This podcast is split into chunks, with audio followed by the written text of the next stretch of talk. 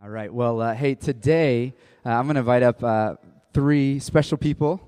And uh, today, what we're going to do is we are going to uh, really finish out the book of Song of Solomon. Uh, it's been fun. We've spent two months in Song of Solomon. Have you enjoyed it? Yeah? Yeah. Okay. I've heard a lot of good stuff. God is, is doing some really good stuff, and just thankful. And what we have done is we have looked at um, God's uh, first institution, that is the marriage institution, and really explored relationship, marriage and sexual intimacy. And what this book does in a very poetic manner is it traces King Solomon and this peasant Shulamite woman uh, through the various stages of their relationship from their uh, first seeing each other. Remember that? She said, Let that man kiss me right now. As she sees him and their initial attraction to dating to the, their wedding to we get a peek into the honeymoon suite to their very first fight, uh, all the way to vacation to the, the uh, the deepening of the relationship through the years of marriage. And then last week we saw them in old age and they're reflecting back and uh, sharing what they have learned uh, in their marriage. And then the other thing we saw last week is that in their old age they're still flirting, aren't they? And they're still pursuing each other. And I thought that was that was pretty great. And so uh, I think that's a great picture of, of a healthy marriage. Is uh, to the very end deepening growing together, passing it on. And then the other thing that we saw is that this Shulamite woman was just flourishing as she's passing on her her wisdom and that's what uh, marriage is to be is we're to encourage and strengthen the other to help them to grow uh, in their uh, pursuit of, of holiness. And so, really, really great. And then this week we have a panel discussion, and so uh, it's going to be it's going to be fun. Throughout the series, as a resource for you, we've been asking you to text in various questions that you have, and so you've been texting in questions uh, pertaining to Song of Solomon and relationship and marriage and sex, and we've been addressing some of these things in our sermons, and then the things that we weren't able to get to, we're going to address uh, this morning. So it should be fun, and we pray that it will be very, very helpful. And so we have up here with us, we have David and Gail Butler, soon to be elder of the church, and we're excited about that. And uh, his better half, half Gail, we're, we're, we're, grateful. How did he ever land you? I have no idea. I mean, well done, well done. And uh, so great. How many years you guys been married? 43. There you go. 44 in 44 in March. March. Wow, that's incredible, huh? And uh, that's awesome. And then we have the most amazing woman in the world here, my wife Becky, and uh, and so uh, and we've been married for say at the same time. Ready? One, two, three. 12 years. Got it. I let her go first. It's 12 years. It's always risky when you when you do that, but uh, it's gonna be uh, it's gonna be good. And so, uh, hey, before we jump into uh, the questions that, that we're to put up on the screen in just a minute here, would you guys each just take a take a quick moment to maybe just throw out a highlight for you uh, in, in, the book of Song of Solomon? What, what's just been a highlight for you? Who wants to go first? Okay. Uh, one of the things I loved listening, uh, we didn't get to be here for really any of them uh, except for when David preached, but uh, I loved going back and hearing, and I loved getting to know Josh and Becky through the messages because I loved all the illustrations. I, loved, I thought, oh, I know them so much better now because of this.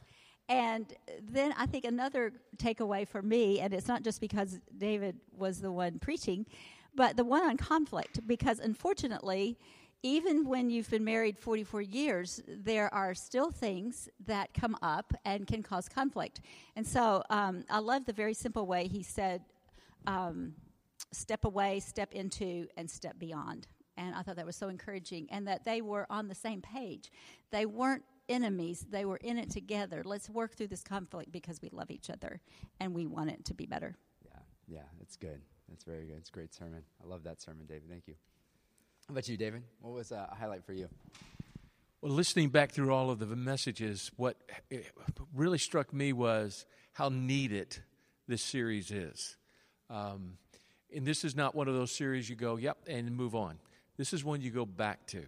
And regardless of where you are, I think it's one that you can go back to and listen to over and over and over again. I especially appreciated the one on dating. And the reason why, the, the necessities as you describe them, that's not something just for people who are getting ready for marriage. It's for all of marriage. It's the kind of things you can go back and repeat and continue to do even in your marriage. And I really appreciated that. And I think if we do much more of that in preparing for marriage, we do a lot more of that in marriage. So I found that to be very, very helpful. And then a statement that Kevin made in his message.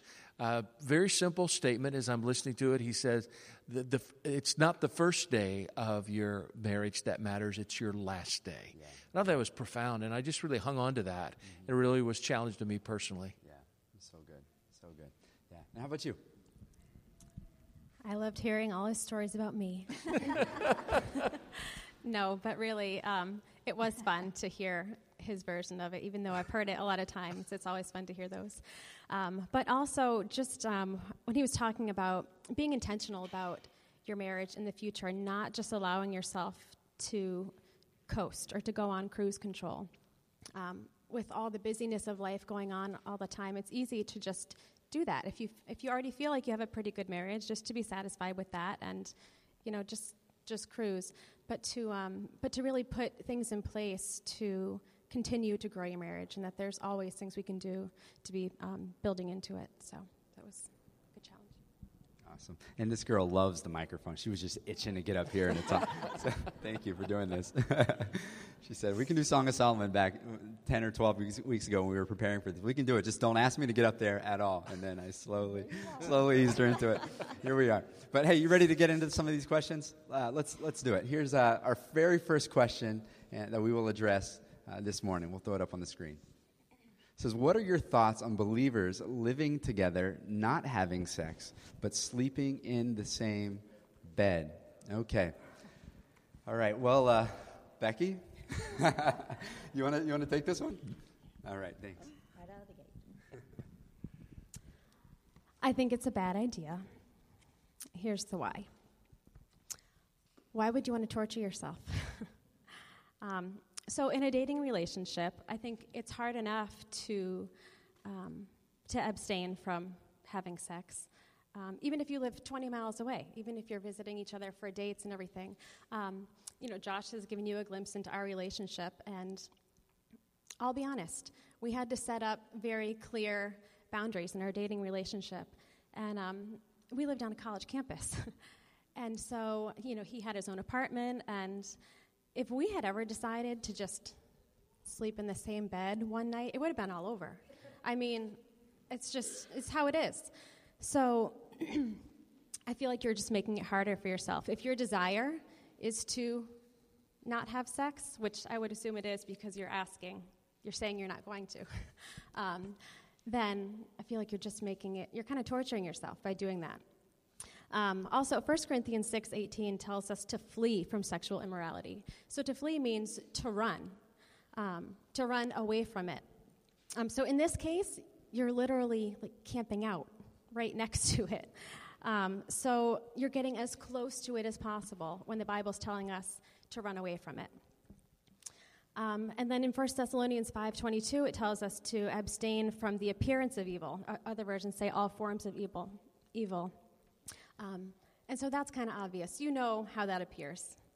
Um, and then another thing I was thinking about is that in all other aspects of life, all different scenarios, whether it be your career or your finances, we're trying to set ourselves up for success, right? So when it comes to this, why should it be any different? If your desire is to honor the Lord in um, abstaining from sex, then we should set ourselves up for success to not let that happen.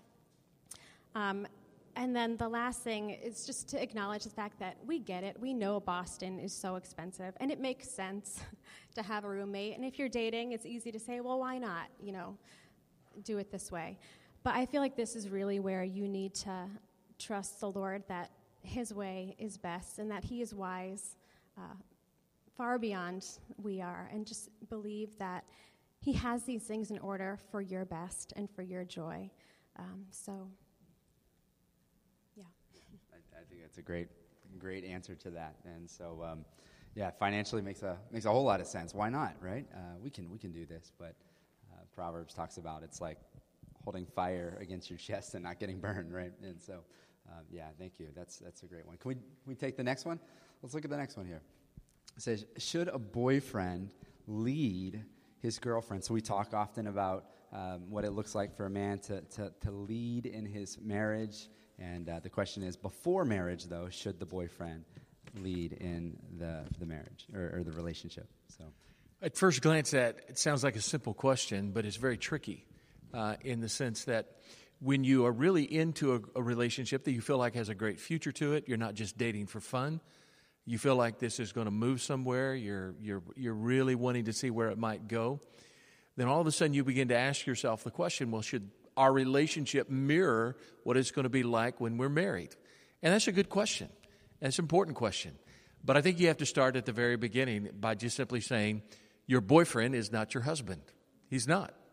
And you just have to acknowledge that. But by way of reference again in Ephesians chapter 5 verse 21 it says that out of reverence respect regard for Christ honor one another and it, the word there is the word for submit submit yourselves to one another out of honor for Christ so I think within that relationship that seems to be moving toward marriage I think that's a great opportunity, a great laboratory, so to speak, to see how you're mutually submitting to one another. And that means, how can I bring out her giftedness that God has given her? How can I be there to uh, bring about godliness in her life? How can I lead her in those kind of ways? And I think that's, that's very important. And, and I think it also can mirror the marriage relationship. As a husband, my responsibility, my calling through loving leadership, through servant leadership, through sacrifice, uh, sacrificial leadership, not the, the exercise of power or authority, is to constantly be looking for ways in which I can serve, give myself, protect, provide, be there with and for Gail. And so that's very important to understand that this leadership in a relationship is not the same as it is when you're a husband, for sure, but you can certainly mirror and almost test what it's going to be like because you just can't flip a switch and go, oh, I'm married, I got to submit. No, it's not that way at all. It's about developing that relationship, mutually submitting yourselves to one another out of honor for Christ, and see how that's going. If that's not happening, that's a major red flag somewhere along the way. Now, uh, I, would, I would go in and add this word. Um, and this is a word to the guys if I could give this word, and I see this way too often, um, as well in husbands as well as in guys that are dating. Uh, here's my word for you, and that would be man up. Um, way too many guys are passive today. Uh, they think it's pretty cool to text someone and ask them out on a date. Ladies, do not answer a text. Just don't. We've lost manliness and chivalry. It's a great thing to take leadership by providing direction. You, you call uh, her up and you don't ask, What do you want to do? You sure you're invested enough in the relationship. You take time to think about it and you say, Hey, I've been thinking about this and thinking about you. I thought you might enjoy this. How about us doing this? And you show leadership in that way in the relationship. Don't be passive, refuse passivity, take responsibility, take initiative, and show leadership in that way. I think it's huge. And way too many guys today, there's their failure to launch. They, they need to grow up and man up and, and step out and take leadership in a loving, caring, servant hearted manner. And so, and so biblically, you know, there, what, you what you started off with biblically is that there is no, no actual leadership at that level that's, that's expected um, because biblically, the, it, the, leadership gets passed on the mantle. So mother and father are leading the daughter. That's why the father will actually. Are we talked about this? The way God brought Eve to Adam, he, he brought her as the father, and so similarly, the father will bring the daughter down the aisle, and then will hand off that leadership, right? And so it's a it's at that moment. However, if you don't see some initiative and see some signs, is what you're saying. Is that correct? Right. Yeah. Exactly. That's good. That's good. Thank you. Uh, how about the next question? Let's let's tackle the next one here says, I've been in a relationship with an atheist, and he is a good person, but I feel as though he is pulling me from the Lord. What should I do? So, dating a relationship or dating relationship with an atheist, there's a there's a, a pull. It's not that he's bad, but he's he's not pulling you towards Christ, away from Christ. So, uh, you want to take that, Gail? I do because I feel very passionately about this subject. Um, And I do appreciate the fact that the person who asked this question has recognized that dating an atheist is pulling her away from her relationship with the Lord. I think that's really important. And I'd like to kind of broaden it and not just an atheist, but someone who is an unbeliever or even someone who says they're a believer but shows no growth, nothing that would reflect Christ in any way. And I think that's can all be lumped and said the same things about. But when you think about um, dating, it's ultimately going to lead to marriage. Um, that's where marriage comes from. And so it's very important that the person you date is someone that you would want to marry. And when you think about marrying someone whose very foundation is contrary to yours, the relationship cannot go very deep and very far. Because as a Christ follower, your whole life has been changed and recreated because of your relationship with Christ. And when you are dating or into a relationship with someone who does not share that at all, whose foundation, who knows what it might be, there's going to be real conflict. And the part of you that brings you greatest joy, and that is your relationship with Christ, cannot develop and go into that relationship. You cannot share that with that person. And therefore, to avoid conflict, to avoid unpleasant conversations or activities, you will tend to pull away and it will harm your relationship with Christ. It's like putting a lid on a candle. That's how you extinguish the fire of the candle. You put a lid on it. And a relationship with someone who does not share your spiritual values is like putting a lid on your spiritual growth. And it stifles it, and you cannot grow the way God wants you to grow and develop and become the person that God wants you to be. So I don't think you even have to pray about it. I don't think you have to um, think very hard. The Bible says, don't be yoked with someone who is not a believer. That means don't put yourself in the same harness because you're going to be pulling in different directions and you're going to get nowhere. Plus, as Josh said in the message, it's going to hurt. And it's going to be a very hurtful relationship. And your heart is going to break because um, if you are married to someone and your relationship can only go so far, it's going to be very devastating. So, my um, suggestion to this person who said, What should I do? I think you should very prayerfully and respectfully break off that relationship. Remembering that that person is a child that God loves and that Jesus died for. And don't take it upon yourself to be their Savior. God will provide someone. He loves this person. But it's not your responsibility to do that. And you pray and you let some, God bring someone else into their life, knowing that God has something very, very special for you. And if you make those hard calls and if you choose to follow His plan, He's going to give you the desires of your heart. And He has a plan that will be so much better than anything you could ever imagine. Yeah, well, that's really good. Yeah. Yeah. Gracious, do it graciously. And, uh, and then also, I would say, you know, for, for those who are married and you become a believer and uh, your spouse is, is not a believer, that's not, well, then go end the, the marriage. Uh, Paul talks to that uh, in 1 Corinthians and says to stay in that relationship and pray for them. And so once you're, you're married, you're in it, right? And uh, you pray and you pursue their uh, salvation. So press on with that. And wow, great question, great question. let's, let's tackle another one here. The next question can God call you to be single, or did He create someone for everyone? Now, those are two different questions, but they do kind of go hand in hand. And so, uh, David, you want to take that one? If you ask that question, would you raise your? You know, I won't have you do that. Uh, I just thought we'd do a little recruiting, um, but uh, that, that's that's one of those questions. I'll be honest with you. I never struggled with that I, in terms of being single. And uh, Gail and I started uh, dating uh, our freshman year in college, and we were married our junior year in college. So Uh, I never, it wasn't something I can ever say I personally can understand. I, I, I can't. But we've had friends in our lives, and we've had people wonder from time to time uh, and work through this particular question.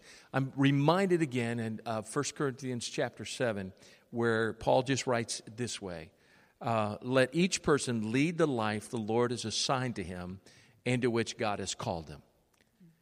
So I don't see singleness as something as a second kind of uh, second best. I see it. Uh, I don't see it in anything less than marriage. I see it as a calling. So I think you have to view singleness as a calling. I think you have to look at singleness not as something that is permanent. It may be, but as something potentially that is temporary. So I don't think you look at it in terms of Am I to, to, be single for the rest of my life? Is God calling me to singleness for the rest of my life? As much as what is God's purpose for my life right in this moment? This is not where I happen to be. This is where I happen to be in light of God's purpose for my life at this particular moment in time. And view it in that. And so don't look at it as a standpoint of disappointment or don't be looking at it from a standpoint of just kind of I'm I'm waiting, I'm on hold and I've got to wait till that happens in my life. No, I am here. This is part of God's plan and purpose for my life right now. I embrace it. I accept that call. And so, therefore, I want to live out everything God has for me in this moment according to his purpose. And that takes a lot of pressure off. It keeps you from making stupid mistakes and think, I've got to find somebody. And I think it also just allows you to actually do things in your life. Paul talked about this as well. You're free from certain kinds of obligations and distractions where you can actually leverage your life in greater ways. I was just thinking back. We, uh, we had a very uh, kind of a fun experience years ago when we were in our late 20s and early 30s. There was a guy by the name of Tom Lester. That means nothing to you, but if you've ever seen the old Green Acres sitcom, the tall, lanky farmhand, Eb. His name is Tom Lester. And Tom was the chair of a pastoral search team for the First Baptist Church of Beverly Hills, California. And they got our name and invited us out to spend a weekend. And we were in, actually invited to become the pastor there at the First Baptist Church of Beverly Hills, a block off of Sunset Strip. And it was, you know, all of that. But the one thing that we learned that weekend, Tom was single. He was in his 40s. And listening to Tom, I learned a lot. I appreciate it so much the way he embraced that so that he saw it as a way God could use him in far greater ways. Now, do I believe that God has someone for everyone? Yes, if he's called you to be married. It's not any particular one person. I think we make a mistake by saying, I got to find the one, as much as saying, I've got, before I get into the right relationship, I've got to become the right kind of person and so that's what I've got to focus on, not on finding the right one, but about before I get into the right relationship, being right myself. So that's, that's kind of how my response. And if you're single right now, uh, don't worry. Don't be disappointed. Don't panic. Don't do something stupid. Embrace it. This is God's purpose for my life right now. I can be excited about it. It may be temporary, it may be permanent. And Jesus talked about it in Matthew 19. Sometimes you're, uh, you're made that way. God just makes you that way. Sometimes you're forced that way. And by forced, you're single, you've got elderly parents. And right now, you, they need you to be there with and for them. So the situation, the circumstance, you step into singleness for that moment in time in your life. Sometimes you choose that because you go, you know what? For me to really live out all God's called me to live out, it's going to mean being called to a single life for the rest of my life. So those would just be my quick responses. Yeah, that's good. That's good. And I heard it. I, I read somewhere one time that, that singleness is always a gift. It's always a gift. We always see singleness as a gift, whether for a season or for a lifetime. Uh, it's, it's a season of life where you can use and leverage, as you said, uh, to, to undis- be, not be distracted and, and to use it for the, the purposes of the Lord. So uh, it's always a gift. So if you're there, uh, don't despise it, take it, and use the freedom that you have for, for kingdom purposes. That's a great, that's a great word. Thank you. Let's take the next one here. How does Song of Solomon relate to people who are given the gift of celibacy? Okay, so this, is, this one piggybacks off that. Then, if you're given that gift, we want to call it that. It's not a gift as in a gift of the Spirit, Romans 12, Ephesians 4, 1 Corinthians 12, but a gift because Jesus says you're given to this. And so if, if that's you, how does Song of Solomon relate to you? Um, and I would say let's apply that not just to those who have that forever, but for even for a season. Do, does this matter? Do, do, should I even care? And I would say absolutely you should care. We've talked about this throughout the series that there's, there's so many relationship principles packed into the Song of Solomon from how to, how to deal with conflict to seeking the flourishing of another. And in any relationship, we should be going in selflessly and seeking to help the other person to flourish. And so, all kinds of relationship principles packed in there. And I think marriage is kind of the it's the pressure cooker relationship, right? It is the most challenging relationship, but you're in it. And so, if you can survive that, uh, man, it, it, applies to so many other relationships. And so, for all of us, if we can learn from Song of Solomon, we can apply that stuff uh, to our relationships. So, yes, there's, there's lots of good word uh, in Song of Solomon for your, your relationships, uh, even if you're not called to, to marriage. And then also, I'd say, in terms of counsel, uh, even if you have been given, let's loosely call it the gift, um, if, if that's you, uh, you're still going to have lots of married people in your life uh, that God wants you to speak into their lives and to be informed on how God has designed marriage is, is uh, incredibly important. And so uh, it applies to you as well. Let's take the next one. Next question is Hi, hi to whoever you are. Hi, uh, you spoke in passing about different ways people, couples, express their love for each other. Uh, can you elaborate on that, please? So, we talked about uh, how do we pursue each other well and, and uh, specifically about how do we express love for each other. So, someone want to take that? You want to take that?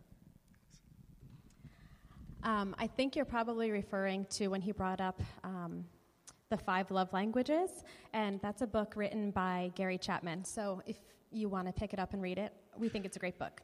Um, but th- so those five gifts that he lists, or not gifts, we've been talking about gifts. The five love languages that he lists are receiving gifts, uh, quality time, words of affirmation, acts of service, and physical touch. So, the whole idea, um, and again, these aren't necessarily taken from the Bible, um, but I think they've been proven true in our marriage, and I've talked to a lot of other people who um, will who feel the same way. Um, so the idea is that each person has a primary love language, and that's the way that they feel the most loved. Um, so what happens is that because that's the way you feel most loved, that's what flows out of you naturally when you're showing love to other people, um, in particular your spouse. So um, that's the challenge is that it's so easy for us to show love um, if that's what we're what makes us feel loved. But the challenge is that our spouse probably doesn't share that same love language. And so we need to be, um, to really study our spouse or even our boyfriend, whoever we're in a relationship with, to figure out how do they feel loved? Because, um, I mean, I can buy Josh a gift because I would say that's probably my love language. I feel like it sounds so shallow when I say that, but, but um, simple stuff. Simple stuff, yeah. But receiving gifts, if I buy him a gift, he's like, "Oh, thanks," and it's fine. He appreciates it, but he doesn't necessarily feel loved. He feels loved when I affirm him, when I'm giving him words of affirmation.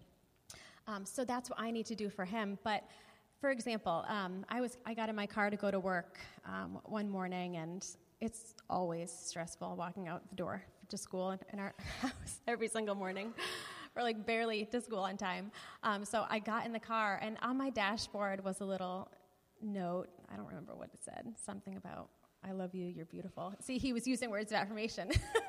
and that was nice, but what the note was written on was a Starbucks gift card. And my heart was just bursting that he just thought of me and gave me a little gift. Um, so he really has paid attention to the ways that I feel the most love. And he goes out of his way to show me love in that way and not just the way that's easy for him. So um, there's actually a little quiz in this book, too. If you're really interested, you can buy the book and maybe you have an idea, um, and that'll help you kind of narrow it down. But that's that. Yeah, yeah. It's just good wisdom. It's not necessarily. Right. Biblical, but it's good wisdom. Yeah. yeah if I could interject a word after being married for 44 years, sometimes you adjust your receptor to receive their giving. Um, in other words, and, and you still have your own giftedness and you still work off of that. But I have to really brag on my husband because his um, he loves to give give gifts. That's not necessarily his uh, main area of uh, love language. His love language would be words of affirmation and encouragement. But he does love to give gifts. And when we were first married, I did not receive them well because I thought of all the money he'd spent on those gifts, and that was just not necessary. We didn't have the money, and why did you do that? But over the last 44 years, I've tried to be much more. Uh, much kinder when he gives me something, and I'm coming to really enjoy it actually. Uh, the other day, he just did the most wonderful thing, and he almost didn't because of my reactions in the past of things that he has given me. But I came in on Wednesday night from being gone for a couple of weeks. We had just decided where we were going to move. The move was taking place on Saturday of that very week. My thought was that I was coming in on Wednesday night, on Thursday, Friday, and Saturday morning, I was going to have to pack up our apartment. So as we were sitting there um, getting some dinner before we went home, I just said, Oh, I just wish this were Monday. Um, because I realized all the work I was going to have to do. So he very coyly stopped by and said, said, Do we need some boxes? And so we stopped by and got some boxes. And he said, Well, I think I have a few at home walked in our apartment, and he had contracted with some ladies who have a business to pack our apartment. So I walked in, and there were all these boxes packed that I did not have to do. So all I had to do was kind of go around and scoop up the leftovers. But I do believe that is one of the most wonderful gifts I've ever been given. But he, oh, he really scared me because he said, I almost didn't do it because I didn't know what your response would be.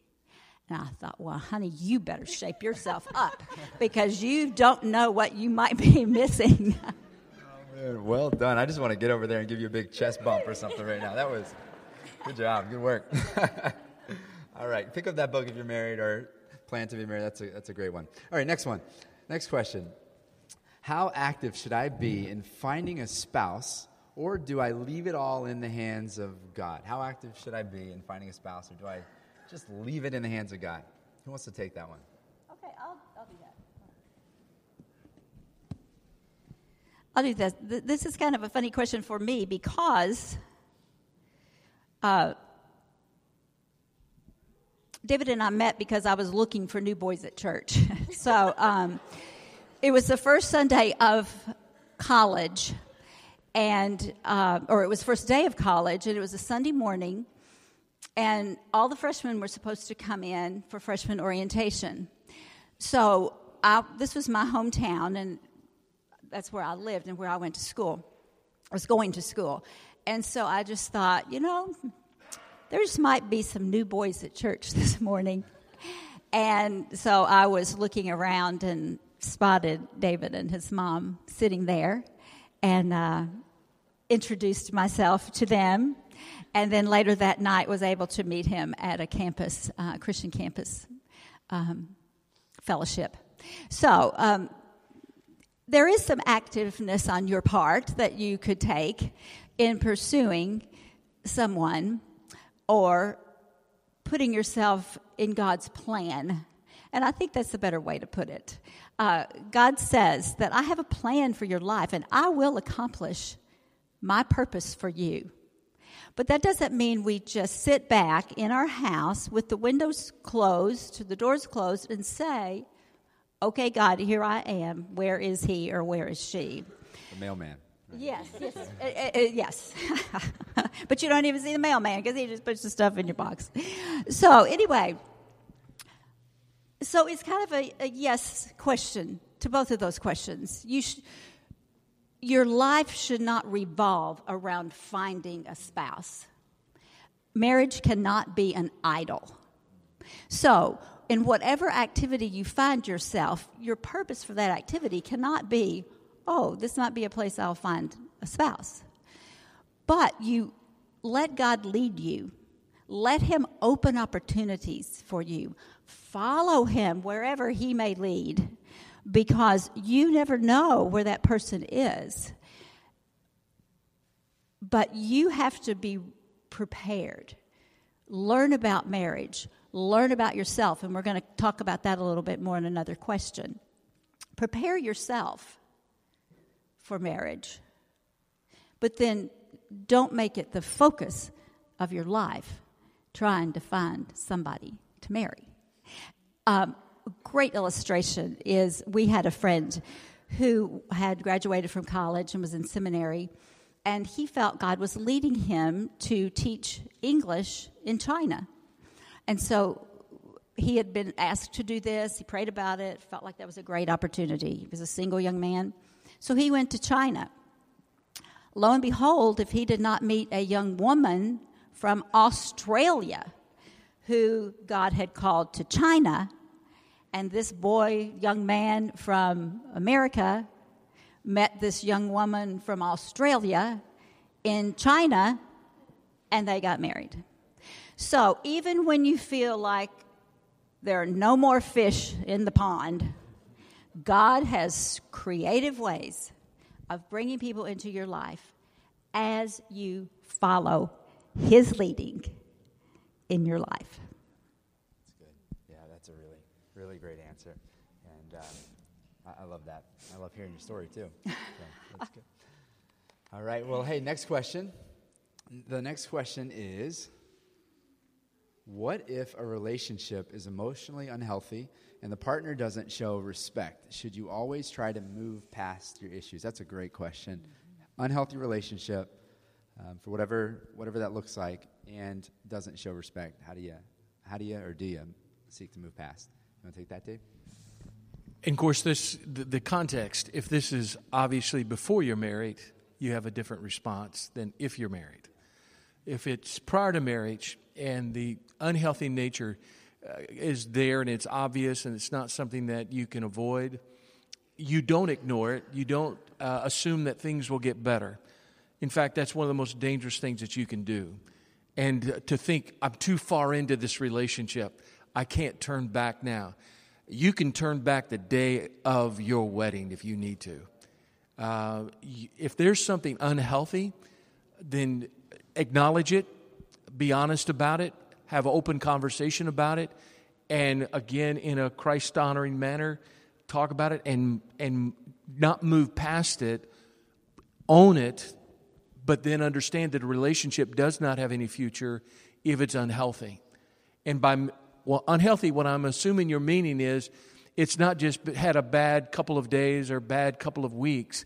This is ongoing, been going on for a long time in this relationship, and it just keeps coming back and keeps coming back.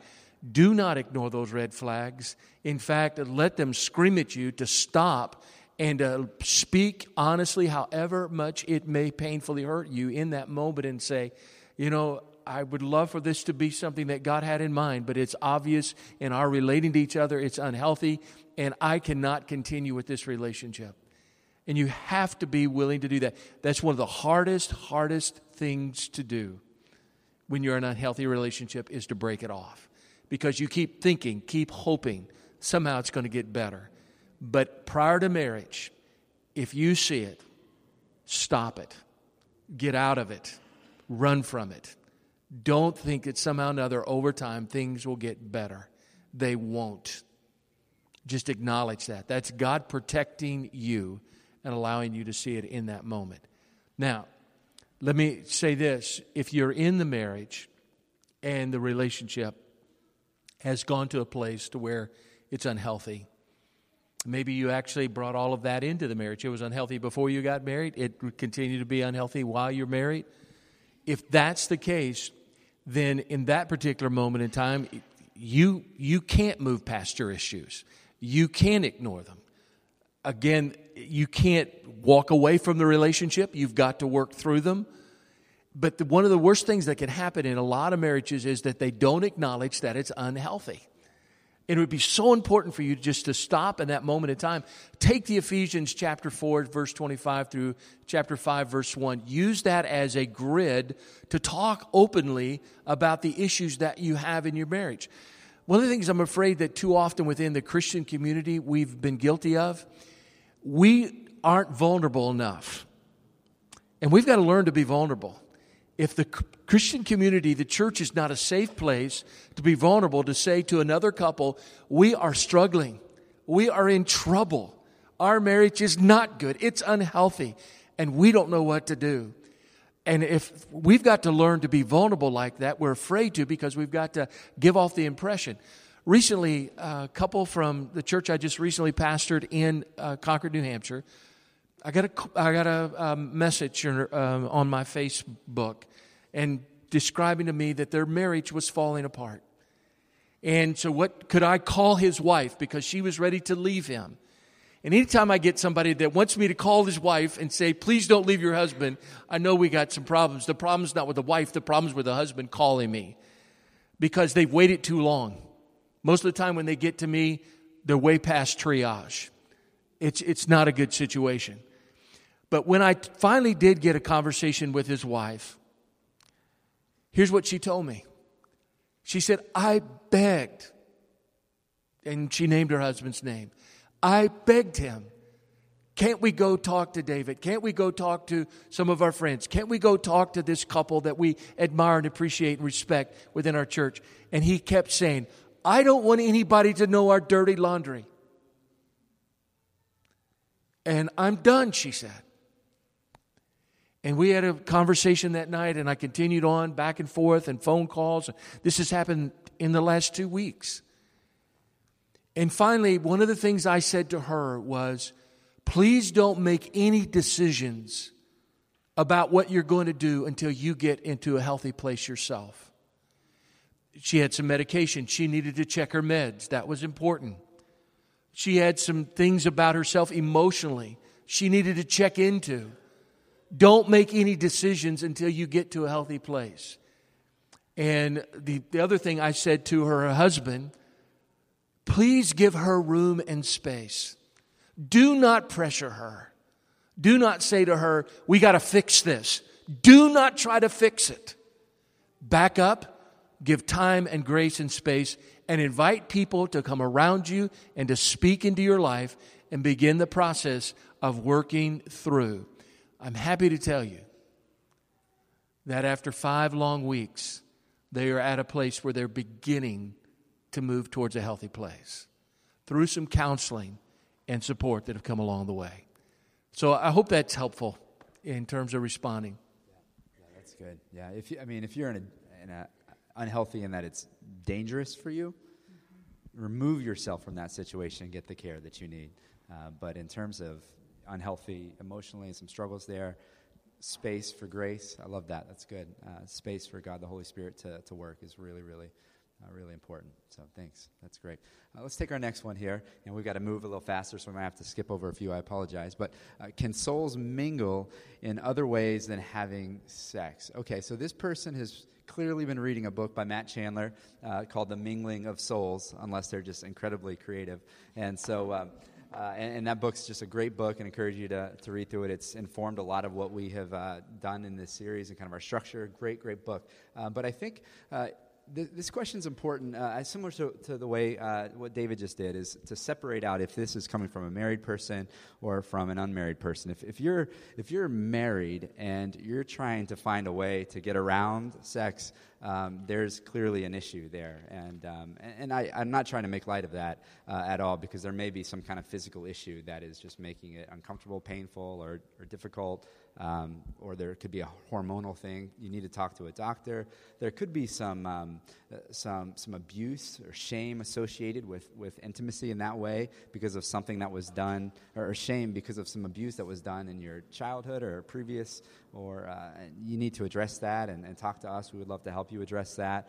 Or, maybe even there's, um, there's bitterness in the relationship and you just want to you can't even fathom the thought of, of touching uh, that person. And so let us know. We'd love to help. So that's just from the married perspective. Um, intimacy should be frequent and faithful, and um, it's a gift of God. It's a good thing. Uh, so if there's negative associations, there's something that needs to be dealt with there. Um, if you're unmarried um, and, and, you're asking this question, someone who's, say, called to, to celibacy, I would say absolutely, absolutely yes. Um, listen, we can live without sex, but we can't live without intimacy. And so if you're pre-marriage or your, your marriage was broken and you're not in a marriage or you're widowed or widower, we can live without sex, but we cannot live without intimacy. We have been made in the image of God. Uh, Genesis chapter 1 tells us uh, we are made in the image of God, and God is triune Father, Son, and Spirit. He's from eternity past lived within relationship in himself. And so we're designed that way. We are relational beings. We need intimacy. We do. And so uh, you, you get that first from the Lord. And so through Jesus, you have a relationship restored with the Lord where you can have intimacy with God the Father. But then God has designed it such that we are to have intimacy with each other. And obviously, not everybody's going to have the same level of closeness relationally, but God wants to provide that for you. You think about uh, David and Jonathan, uh, just a great picture of that. Uh, the scriptures say that they had their, their souls were knit together and so I, I, think souls knit, mingling, I mean, it's very, uh, that's what was happening. Their, their souls were, were knit together. In Colossians chapter 2, the Apostle Paul borrows from that language and, and, and speaks to that and, and says that he wants the church at Laodicea and Colossae to, to love each other in such a way where their souls are, are knit together. Uh, and so, um, yes, you, you can have that uh, without the physical intimacy part. Uh, God really wants to provide that for you. So that's a, that's a good question, and I think true for uh, a lot of people who are single. I'm looking at all these people, it seems like everybody's in a relationship, and I don't have that. Um, but God wants to provide you closeness and to be known and, and know. So that's, that's, a, that's a really, really good, important question. Uh, let's take the next one. Next question. What if a woman is interested in a man who is not pursuing her? All right, here we go. who wants to take that? You want to take that? So you have two obvious options. You could either wait and just see if eventually he will, or you could take action. Um, ideally, as David said, you guys need to man up. And if you are, don't wait around for her to notice. Do us a favor and tell her. Um, but generally, a guy who's interested in you is going to show you one way or another. Either it's going to be obvious, he's going to just come out and ask you out, or maybe it'll be subtly. So look for that. If there's a guy you're interested in, and um, maybe it's just little, I mean, flirting, you know, um, just, just be aware of that. Um, I think there are some exceptions for guys, and I've asked a couple guys in my life. I think there are a couple exceptions when there's fear of rejection. Um, maybe he is interested in you, but he's just so afraid to go there um, because he's afraid it won't be reciprocated. Um, or I think maybe he's just written you off, assuming you would never be interested. Maybe he thinks you're out of his league. So, what I would do, um, and this isn't from experience, but I think I would I would eventually let him know. Um, we can look at the story of Ruth in the Bible, and I wouldn't say that she pursued Boaz, but she definitely let him know. Um, she she put on some perfume, she looked nice, and she got in his way. Um, so she didn't ask him on a date, and I, I, think the guy really needs to pursue the girl, but I think it's okay to get in his way, to allow him to notice you. Um, in a ladylike, appropriate way. um, so it's definitely okay to let him know. Um, but after that, if you do choose to let him know and it's a definite no, you need to be okay with that. You need to remember that your identity is in Christ and it's not in this person who you were hoping to marry, um, but that um, you can still move on and, and be okay with that. So. Mm-hmm. That's really good. Good, good. Well, uh, we'll have a receiving line of, of people out back. So, just kidding. All right, next one. next one. Uh, how do you move past heartbreak? Anybody ever been brokenhearted? I'm sure we have. How do we move past that? You gonna take that, Gail? I am.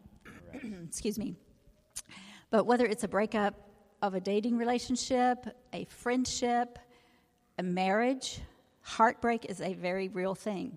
And Psalm 34, 18 says, The Lord is near to the brokenhearted and the crushed in spirit. So you have a God who understands and understands what you're going through. Um, when you are going through heartbreak, it's very important for you to just have a safe place to open up your heart to Him and be totally honest. I mean, after all, we try to sugarcoat it with God, and why? He knows our heart. And open your heart to Him. Let Him know how hurt you are, how vulnerable you are, how much you're hurting, and pour that out to Him. Go to Him first and let Him be your comforter as your creator. And seek Him through His Word, not for what He can do for you, but because He's God. Seek Him. Because the danger is when you have a heart break, one of the first things we tend to do is blame God, whether we're conscious really say, God, this is your fault, or we're just a little bit resentful toward Him. We tend to blame Him and we can doubt His character. God, you must not love me if you cause this to happen. And so it's very important when we're going through heartbreak to seek God, to read the scripture, to remind ourselves of who God is in our lives, to pray and ask God to help us deal with this and to help us move past this. That's so important. And then another thing is when we have this void in our life that this person's leaving has caused, we tend to withdraw. And the worst thing we can do is to withdraw. After we've been with God, after we've poured out, been vulnerable with Him, we need to reach out to other people our friends, our close friends, who can who we can also be vulnerable with, and be in community with them. Do new things, try new experiences. The more joy and laughter you experience after heartbreak, the more the memories of the heartbreak are pushed to the back, and you begin to feel whole again. And then also to get outside yourself. One of the great uh, in talking with someone about this, a great phrase that he used was turn your mirror into a window. And I thought that was great. A mirror, you look at yourself. You're seeing yourself. You're seeing your hurt. It's terrible. God, why did you let this happen to me? I'm miserable. I'm always going to be miserable. But if you turn that mirror into a window, you're looking out into all God has, all the opportunities you have to serve others. And as you begin to serve others and to look outside yourself, a whole new world can open up there. And you can see that God has amazing things for you. That's not something you want to hear right after the heartbreak happens. God has better plans for you. He has something better for you. Okay, I know that, but I don't want to hear that right now. But you do know that deep in your heart. And you can be assured that every heartbreak has a redemptive quality and it can lead you closer to God. And one person said, It was the hardest time in my life, but it was the time I grew closer and closest to God. So, as you do that, looking beyond yourself, just know that God does have a wonderful plan for your life and beyond the pain that you're going through. Wow, that's really good. That's really good. So much in there. You could just drop the mic and we could be done. but uh, hey, uh, one. Oh, we'll take another one here. We just have a few more. Okay, we should have just dropped the mic and been done. Okay. Um, is is masturbation always sinful? David, you want to take that? I'm just kidding. I'll, I'll do it. I got to send to this mess. This is your new element test. Yeah, that's a test. All right. Well, um, yeah. So I think again, I think this brings we have to go start with unmarried or married again, and um, and I'll let me clarify that. Um, in, terms of of unmarried, I would say I would say yes. Um, the, this is one of those. The Bible doesn't say "Thou shalt not." Um, but there's a lot of things the Bible doesn't say, thou shalt not. But the Bible does say, thou shalt, right? And uh, so Genesis chapter 2, uh, 24, 25, we always go back there. We probably go there, it seems like every other sermon, at least, uh, not just in this series, but always, because there's this thing we call creation mandate. This is how God has designed it. And he says, thou shalt, right? Uh, a man shall leave his father and mother, hold fast to his wife. They shall become one flesh. And the man and his wife were both naked and not ashamed. So this is creation mandate. This is how God's designed it. This is what he wants it to look like. This is the order in which he wants things to flow. He wants first the, the, the man to leave mom and dad. That means grow up. Uh, then hold fast. That means to become one, uh, be married to uh, your spouse, and then they are naked and they are not ashamed. And so that's that's the order. And so any sexual gratification out of that order, I would say, is is sin, right? And so um, that that's just that's just I think pretty clear. That's creation mandate, and so um, that's that's how God has designed it. We keep going back there in so many other areas, and so I'd say this: if this is something that you struggle with, uh, know this. First of all, you are not alone. This is very very common, and so um, listen you may need to uh, first start with confession and repentance and, and deal with that. But I would also encourage you, uh, the Bible tells us to bring sin to light. Uh, that doesn't mean I'm going to come give you a microphone. What I, what I mean is, is, yes, confess to the Lord, but also conf- find somebody that you can share that with. Hey, this is, I struggle here, and uh, I, I just want to get some accountability and, and just let that be known. And I think you'll find that very, very helpful. Uh, because what happens is this, this comes with so much shame for a lot of people. And uh, listen, shame was never the intention of the Lord. It's never his intention to, to cause us to, to, to run into shame. And so if this is you, receive the grace of God, the forgiveness of God, and confess and move forward in, in fighting purity and, and, and move forward with someone else that you can um, share that struggle with. Now, let's, let's speak to this uh, from the perspective of being married because the question is is it always sinful? And again, at the beginning of this series, here's one thing that we said we said uh, that anything goes in marriage. Anything goes in marriage as long as what? As long as naked and not ashamed. Again, that creation mandate. And so, if it's something that is mutually agreed upon and it doesn't cause the other person shame, uh, then anything goes in marriage. Now, okay, now what does that mean? What does that let me just try to give a couple of hypotheticals here.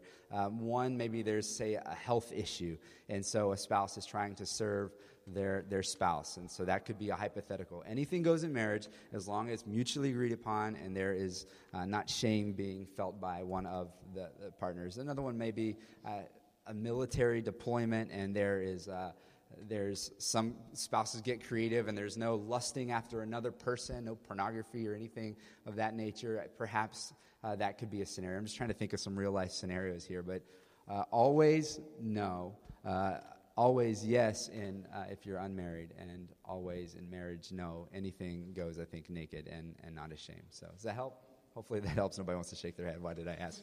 um, well, all right. Um, let's, uh, let's take a, a few more. We'll, we'll skip to the next one what is the moment when a person realizes that a relationship is no longer healthy to stay in? You know, I think David addressed that. And so, just for the sake of time, we're going to kind of move past that. Are you okay with that? Um, we're going to move to the next one. The next one is how can singles prepare themselves for marriage? Gail, would you give us a quick, just a quick thought on how can a single person prepare themselves for marriage? We've heard it said several times already. Uh, you know, prepare yourself, make sure your heart's right, put good bait on the hook before you go fishing. Right. Uh, good. Yeah. So, what do you got? Uh, yeah, I think this is great. I loved this question. Uh, and I love the fact that the person an- asking it was putting it in the perspective, perspective how can I prepare for marriage? Because you have to prepare yourself for marriage. And ask yourself the question what do I need to do to prepare myself? How can I grow in my relationship with Christ? What do I need to do there? Also, what kind of person am I? And what kind of person do I need to be? What kind of things do I need to uh, add to my life, take out of my life? Um, what areas do I need to work on? And then what do I want my life vision to be? Think about that because if you get prematurely into a relationship before you've really decided what is my life vision, then you've compromised that life vision and it becomes muddy. So clarify what is my life vision um, before you get into marriage. Uh, think about what you want in a spouse, and then think about how you can complement those qualities by being the kind of person that will complement the kind of person you want to marry. Um, and then observe other marriages. I thought this was good. I did interview two of my favorite single people for this answer and uh, for this question. And they said, observe married couples. And I thought that was great. I would never have thought about that. But see what you like in married couples. Hang around other married couples. See how they act. Think about things. Take snapshots in your head. Process them in your heart and then choose those type of things ask them questions so that you will be prepared for that time in your life and then while you're uh, waiting and praying develop a spirit of servanthood and ways that you can serve others and uh, bring glory to god wow that's that's really good that's really and i think that's a great place for us to kind of close this up is uh, to think about how we can uh, be prepared for marriage if you're single. And again, as we talked about last week, if you're married, uh, how you can make your marriage uh, open so that other people can enjoy the benefits of it other than just your children. Uh, but one of the coolest things that God has done in our church that really has surprised us is He's really caused us to be a diverse congregation on so many levels. And uh, I love that. And uh, we don't want to just put the married people in a corner and put the single people in a corner and put the college students in a spot and the kids over here and the teens over here. We want to share life together. And so we can really, we can really prepare by observing uh, each other's marriages and, and just, just connecting in that way. So that's a great answer. Great answer. So, hey, thanks, guys, so much for, uh, for doing this. Uh, I know it's been, uh, it's been been fun and uh, a lot of good questions. And listen, here's what I'll say. Uh, at the end of the gathering, I'm going to ask you guys if you guys will just kind of hang out up here a bit. Um, and if you want to come talk about anything, we'll, we'll, just hang out here. We'll pray with you uh, and just make ourselves available in that way. But thank you so much for, for hanging in there with us uh, through this and, and, for submitting those questions. Just really, really good stuff. I'm going to say a word of prayer and uh, just thank God for. Uh, for what we've done and how he's led. So let's pray. Father, we love you. We are so thankful uh, for the Song of Solomon, such an important and, and, and, and, just helpful book on so many levels. It's stuff that we're interested in and stuff that's important and stuff that's so foundational to how you've created this world and created us, you've wired us. And so, God, I pray that you would litter our world with healthy Christian marriages who could point to the love that Jesus has for his church, that he loved her and you gave yourself up for her. And so, God, I pray that you would do that. Cause us as, as uh, your people to reflect you well, um, whether married or single. Um, or we just commit this to you. We love you and thank you for your grace. In the name of Jesus, we pray. Amen. Amen. Thank you, guys.